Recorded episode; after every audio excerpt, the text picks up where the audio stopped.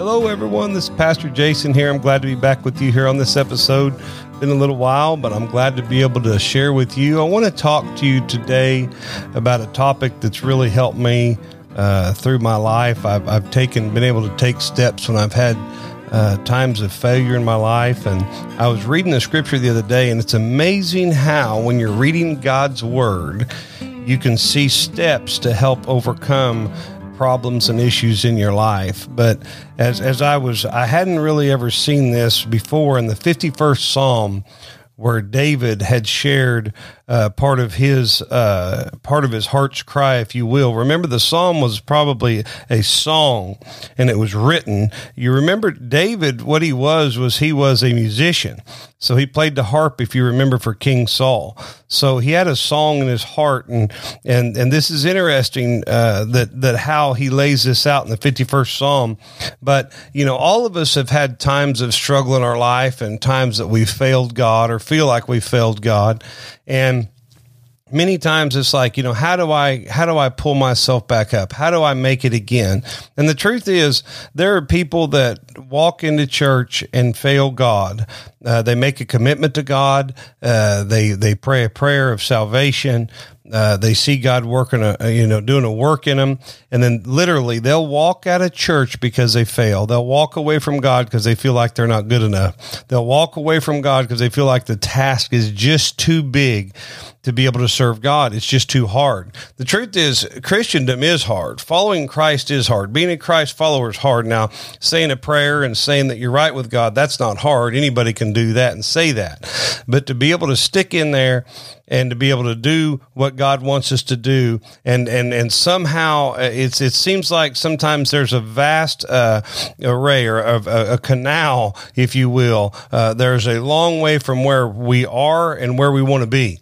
It seems like you know that God demands so much, uh, but the truth is, if we remember the scripture, the Bible says Jesus said that my yoke is easy and my burden is light, and so we may experience sin and we may experience failure, but there are ways to overcome these failures in our life. And, and really, as I looked at Psalm 51 and read what David wrote, that, remember, this was after his failure with Bathsheba. Now, we don't know how long after, but it was shortly after most of your commentators believe. But he had made that great failure with Bathsheba. We all know the story. He saw Bathsheba.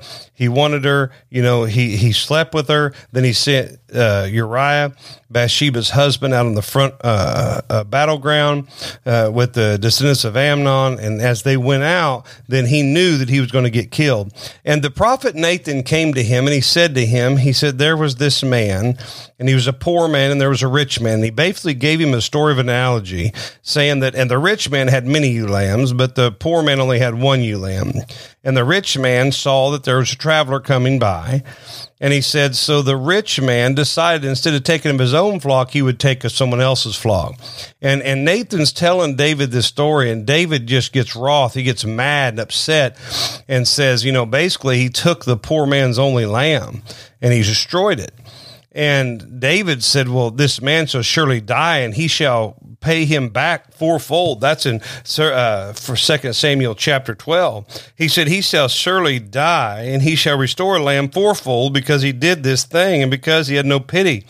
And then Nathan said to David, "Thou art the man. So the guilt you can imagine as David was so wroth and man, he's ready to kill somebody. And then he realizes, oh my goodness, he was talking about me. And he said, this is the judgment that God has set against you. And we know that David paid a price of his firstborn son with Bathsheba, that then their son was, was killed at childbirth. So he, he lost, you know, he had a penalty to pay. And so, probably sometime after he grasped with that and dealt with that, he wrote the 51st Psalm. And basically, David says to him, he said, Have mercy on me. That's how he starts the psalm. When we fail God, when we've made a mistake, there's only one plea we can make. We can't plead that we've done good things. We can't plead that we're a good person. We can't plead that we've served God for 10 years and had a spotless record. There's only one plea we need is to have mercy. And here's what David says in verse 2 He says, Wash me thoroughly from my iniquity and cleanse me from my sin. And the first verse says, my transgression. Now that's important because he's owning it. Too many times when we fail, the truth is we try to make every excuse why we failed. You know, this person caused me to do it. They shouldn't have said this to me or I wouldn't have done that. No, the truth is sin starts in our heart. It starts in what we choose to do. It starts in our uh, in our soul, our mind, our will, and our emotions. Our will is simply what chooses to do wrong or to chooses to do right. And David says, "For I acknowledge my transgressions, and my sin is ever before me." When we fail, and I know this sounds uh, probably basic, but the truth is, how many times do we fail and we try to come up with excuses? It doesn't matter if it's an argument with our wife, with our spouse. It doesn't matter if it's something we did at the workplace. It doesn't matter if it's uh, we, we even failed our ministry, whatever it is. The truth is, we have to acknowledge it. And David said that I acknowledge my sin. And then he says in verse 7 of Psalm 51, and this is interesting. He says, Purge me with hyssop, and I shall become clean. Wash me, and I shall be whiter than snow. If you remember, uh, there's a principle of first mention in the Bible. And so when we see the word hyssop, we can go back. And the first time hyssop was mentioned was when the Passover lamb. We remember on the Passover, the great judgment came against Pharaoh and all of the Egyptians. And, and God told his people, he said, get the hyssop and dip it in the blood and, and put it over the doorpost and on the sides, on the mantle, on the top and on the sides. And, and take that hyssop branch and dip it in the blood and then put it over the top. And then the death angel will pass over and then your young will not be destroyed. And that's such an interesting thing. We know that the blood is the blood of the lamb. That's what it was. They killed the lamb and they had, they would take it and then spread the, the blood's lamb. And, and we can do nothing to obtain the lamb. But what we do need to do is we need to apply that blood. And so hyssop speaks of faith. It was also a hyssop branch that was used to take the sponge of vinegar up to our Lord and Savior and, and to be able to give it to him and to get him to taste of it. It was, it was the raising of that hyssop branch on the doorpost, a raising that hyssop, hyssop branch that we must do in our soul. We must raise it, you know. The devil would like nothing more than us to wallow in our sin, to wallow in our in our sickness and wallow because the Bible says that so a man thinks in his heart so is he. So the devil's goal is to keep you down in the ditch. We have to somehow, when we're in that dip, raise in that ditch, raise the hyssop branch and say, God, I can do nothing, but by faith. Faith is faith, and that, that's where it gets people say, "Oh, just have faith." Oh, just have faith in what? Well, when I've sinned, there's only one place my faith can go. My faith can't go in good works, although I believe in good works. My faith can't go in all of the Bible that I've read and all the years that I've read it, even though that's good things. My faith can't go in the prayer that I say. My faith, all of that stuff is futile when it comes to doing things in the kingdom of God. Our faith has to be placed in the cross. And I've seen people talk about this, and, and, and for years I didn't quite understand it. In the cross, in the cross, in the cross, faith in the work that Jesus did on the cross when I fail, when I stumble, when I'm in the ditch, the first thing I need to do is say, God, have mercy on me and my sin and my iniquity. But I raise up that branch of hyssop and I say, God, please forgive me. I acknowledge my need for you, my need for the work that you did on the cross. David, in his life, he, Christ had not come to the earth. So David looked, David looked forward to Christ coming for the full atonement of his sin. We know that the blood of bulls and goats could never blot out our sin, but it was a temporary, it was a temporary temporary uh, substitution for the blood that was to come in the blood of Christ. And the people in the tabernacle knew that. They looked forward to the Messiah. And they knew when the Messiah came that their sin would be forgiven forever. But we look back on the cross and we raise that branch in faith and say, Jesus, you have overcome this sin, no matter how great, no matter how small. Remember, that's where I find great resolve in, in things that I do is that there's, there's no height. There, there, you know, some sins may have different consequences. You know, if I go rob a bank, I'm going to be in jail. But at the same time, I can be forgiven before the judgment's even out on what my sentencing should be. I can be forgiven before I even sit down in the cop car if my heart's right with God. But he says this, purge me with hyssop. And then he says this in verse 10, creating me a clean heart. And that's an inward renewal. The truth is, I've seen so many people make mistakes and then they turn around and make another mistake and make another mistake. They say, okay, well, this person did that. This person did that. Now you're doing this. No, no, no, no, no. Create in me a clean heart, oh God Because the truth is, our heart is deceitfully wicked, the Bible says, and no man can know it. So it's that inward renewal that David talks about. And he's talking about that in verse 7 through verse 12. He says, Created me a clean heart, O God, and renew a right spirit within me. In other words, my spirit's not right. Every time we fail and make a mistake, the, that devil will accuse us. He is the accuser of the brethren. We will feel bad, but then we will jump from the ditch of pride and, and self pity pride and self pity. And by the way, self pity is just as bad as pride. You're feeling sorry for yourself. You're a scallywag. You're no good. I'm going to go eat worms. Nobody likes me. Everybody hates me. I'm going to go eat worms. I'm just miserable. You're saying you're miserable. God created you in his image and you're going to sit there and wallow in the muck and wallow in the mire, but you have to be renewed. And it says, cast me not away from thy presence and take not the Holy Spirit from me. This is a real fear of God. This is David saying, you know, I, I don't think he uh, more, you know, I'm not saying he got lost, but I'm saying he has a fear thinking, oh my goodness God, don't don't take your love away from me. It's a real reverent fear that we should have, a healthy fear. And he says, It's restored to me into the joy of my salvation and uphold with thy free spirit. And here's what it said. This is interesting. It's almost like God begins to restore him when he starts asking this. Then he says, Then I will teach the transgressors thy ways, and sinners shall be converted unto thee. And so what's he do?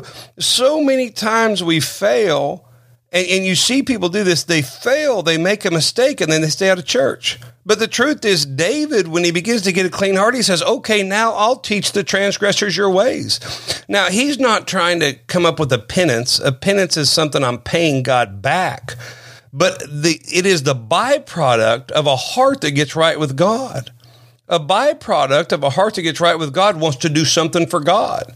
Now, I don't think he was ready to teach a, a, a, a, to preach a sermon on how not to sin, and I don't think he was ready to write a book on and six ways not to fall into sin. But I do think that as his heart was being renewed and God began to restore, he says, "God, if you'll do this for me, I want to help other people come along beside him." See, that's where we get into trouble people get forgiven, they get right with God, and then they go out and sit on their hands and they do nothing. I know that's old fashioned. I know it, it sounds harsh, but the truth is they, they fail, they make a mistake, and then they go back and fail and make a mistake. Let me tell you what, when you begin to teach people about God, there is an accountability that comes with that that I think every person needs to experience. Matter of fact, I don't think they need to, they, they should. The Bible says that we are to be ready to make disciples, go into all the nations and make disciples. That's part of what this Christendom is, that we, we are to make disciples. That's a calling that we do. But then David says this He says, For what thou desirest is not sacrifice, or else I would give it thou. Thou delightest not in burnt offerings. This is verse 16 and 17. The sacrifices of God are a broken spirit and a broken and contrite heart. O God, thy joy thou wilt not despise. He says, The sacrifices of God are a broken spirit and a broken and contrite heart. O God, thou will not despise. You see, we want to work ourselves up. We want to we want to we want to defend ourselves and say how we had a right to do it and how this person do that or or how I didn't know this or I didn't know that. But the truth is, the greatest thing we can do is say, God, break my heart over my sin. See, unless we're broken. Uh, uh, we cannot. Uh, how does God get into us? He breaks us. He molds us. He remakes us. He restores us. He puts pressure on us. It's like the clay that's molded. They apply pressure. They apply pressure. They apply pressure. The pressure and our failures is how God molds us. But so many people, there's different hearts of people that they fail God. They make a mistake. You know, they have, God has mercy on people like Pharaoh. God, Pharaoh would let the people go and then God would have mercy on Pharaoh. And then the Bible says that God would harden his heart. No, it wasn't God harden his heart, but it was the mercy of God that hardened his heart. He thought, you know what? I got away with it once before. I was relieved from the judgment of sin. I was relieved and the frogs went away. I was relieved and the, and all the fish that stank went away. I was relieved and all the grasshoppers that ate all the crops went away. And after the relief would come, he would find his uh, uh, uh his resolve, if you will. He would find his peace again. Then Pharaoh would go back and he'd get the Egyptians. He, he would, excuse me, he would get the Israelites and he'd pull them back in. He'd put them back under the other yoke of bondage. See, after they the penalty of sin had been lifted, after the consequence uh, of what God was trying to show Pharaoh would happen, he would lift it, then Pharaoh would go right back to the way he was. That's how we know if our heart is right with God or not. When we sin and we make a mistake and then we just go back and do it again and do it again and do it again. Listen, we're all going to fail, but we hadn't ought to be suffering over the same sins over and over and over and over. Eventually, we ought to be broken enough over our sin that we begin to change. We put banners in our life to keep those things up, to keep us from sinning. And I know we're never going to be sinless, but we're going to sin less. That's the goal. But he says, creating me a clean heart, a contrite heart. O God, that thou will not despise and do good in thy pleasure unto Zion. Build the walls of Jerusalem. That's when we know after we've been restored now, sometimes we failed huge and sometimes we failed small, but the truth is within moments and sometimes within days, depending on the failure, and sometimes within weeks and sometimes within even years, I've seen time for people to heal over some of their failures. But what I do know is that when God begins to do a work in us and we have a broken heart, what we will find, I've seen it happen a thousand times to people. They fail Normally they'll weep, they'll cry. Not always do they cry, but they'll be broken. And then the peace of God comes in. See, that's what it says to build thy walls of Jerusalem. The truth is, when we want resolve over our failures, when we want resolve over something we've done wrong, we need to be searching for that peace. I'm telling you, when the word of God speaks to us, when the mercy of God floods into our souls, we can't help but feel our peace begin to be restored. But you see, we can't do it when we harden our heart and we toughen up and we're going to do it better and we're going to dust ourselves off and we're going to run at it harder. We're just going to be better people. It doesn't work that way. It works in the kingdom of God that we have a broken heart. We're broken over our sin. We acknowledge and we apply the blood. We apply the cross of Calvary. We apply the work that God did in our lives. We say, God, you did everything I need. You, by your stripes, I'm healed. The work of the cross and everything you did within that completes me for my salvation. That's justification. Now, sanctification, it's a process. That's where we find the struggle. See, we are justified. We are justified by faith. We are saved by grace through faith, not by faith through grace. Grace saved us. He sought us out. He saved us, but we are saved by grace through faith. Faith in what? Faith in the work that Jesus did on the cross. So you acknowledge your sin. You apply the work that Jesus did on the cross to your life. You raise up that hyssop out of the ditch you begin to see within you an inward renewal, that a broken and contrite heart, that you then you begin to think, hey, am I wanting to teach others? Do I have a desire to do something positive for God? Do I have a desire to turn and to be a part of a church and be a part of a body to where I can help disciples one another? And then you search for that peace and you say, God, please restore the peace. Why is peace so important? Peace is important so we can make good decisions. Peace is important so we can lay down our head at night on a pillow and know that the sovereignty of God, even though I fail, even though I make mistakes, the peace of God is, is so important that we're able to live this Christian life. When you have peace, you don't have anxiety. You can't have full I mean peace, the peace of God. You cannot have the peace of God in anxiety. You cannot have the peace of God and stay in the depression. You cannot have it. I'm not saying you don't fight it. I'm not saying you can't fall back into it, but I'm saying when you have the true peace of God, when you realize that every single bit of your sin was atoned for on Calvary's cross and that God has you in the palm of his hand and no one can remove you, the only way that you can remove is is if you make a conscious choice to reject God and reject God and reject God, when you realize that you're in the palm of his hand and that you serve the sovereign God of the universe, then you will see God's true salvation through the peace and it will show itself. I'll tell you what, whenever I have peace, I'm a better person. When I have peace in Jerusalem, I'm a better husband. When I have the peace of Jerusalem, I'm a better father. The truth is, we don't have any peace. We're trying to entertain ourselves. We're trying to come up with more to do for God to prove ourselves. We're trying to prove that we're good, prove that we're this, prove that we're that. And the truth is, all God wants us to do is accept that He's proved everything for us and then to walk out His plan in our life.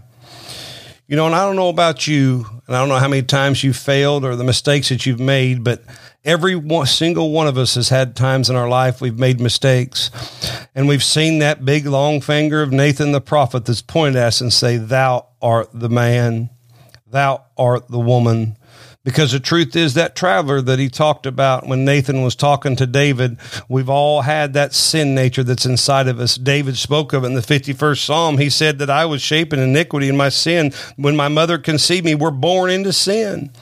We can't get, you know, the sin. I wish whenever we were saved, that sin nature would just go away.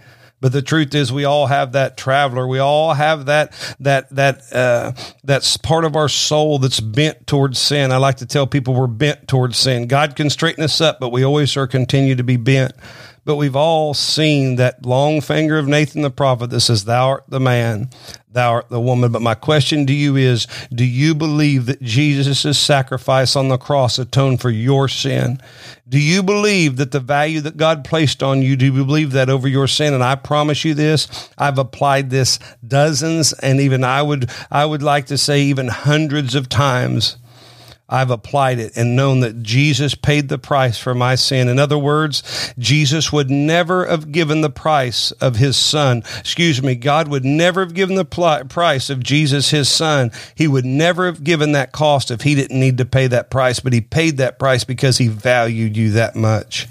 And Jesus willingly came to this earth. He walked these streets. He walked eh, through Jerusalem. He began to build the ministry, but he willingly went and hung and they drove nails through his hands and through his feet. He willingly did it for you because he said, I love them that much. Remember what he said on the cross, Father, forgive them for they know not what they do. He wasn't just talking about the Pharisees. He wasn't just talking about the Jewish people. He was saying, forgive them for they know not what they do. He was talking about you. He was talking about me. And when he paid that price, that set your value at a high, high price that no one else was willing to pay. Friend, I, I encourage you in your failure, in your mistakes, that you remember that there's the only way you can view yourself in the right lens of God to have a, a proper God view, if you will. People talk about a worldview. What about a God view? That you value yourself the price that Jesus paid for the sacrifice. Now that's a high value. So regardless, so that's where David did. David found resolve in all of David's failure. The Bible still said he was a man after God's own heart. How did he find? How how did God determine that? He determined that because David, the difference in David and a lot of men in the Bible is David was broken over his sin, and he applied the blood of the lamb to his heart and he began to build. What did David build? David David's home hometown was Jerusalem. He built peace. David had a lot of war, but David did a lot of work for God. And David did what he could do every time a righteous man falls seven times, but he rises again. So I encourage you, no matter if you failed, no matter what you've done, find your resolve in God, no matter what people think. Listen, I believe that what God says about me is more important than any person, any church, any family member, any opinion that comes down against me. I believe God's opinion higher than every other opinion. That's how I find my peace. Friends, I hope this has been a joy for you to learn. I know it's not always easy to talk about our failures, but I do believe that if we're ever going to be used by God, we're going to have to learn how to overcome our failures. Friends, until next time, God bless.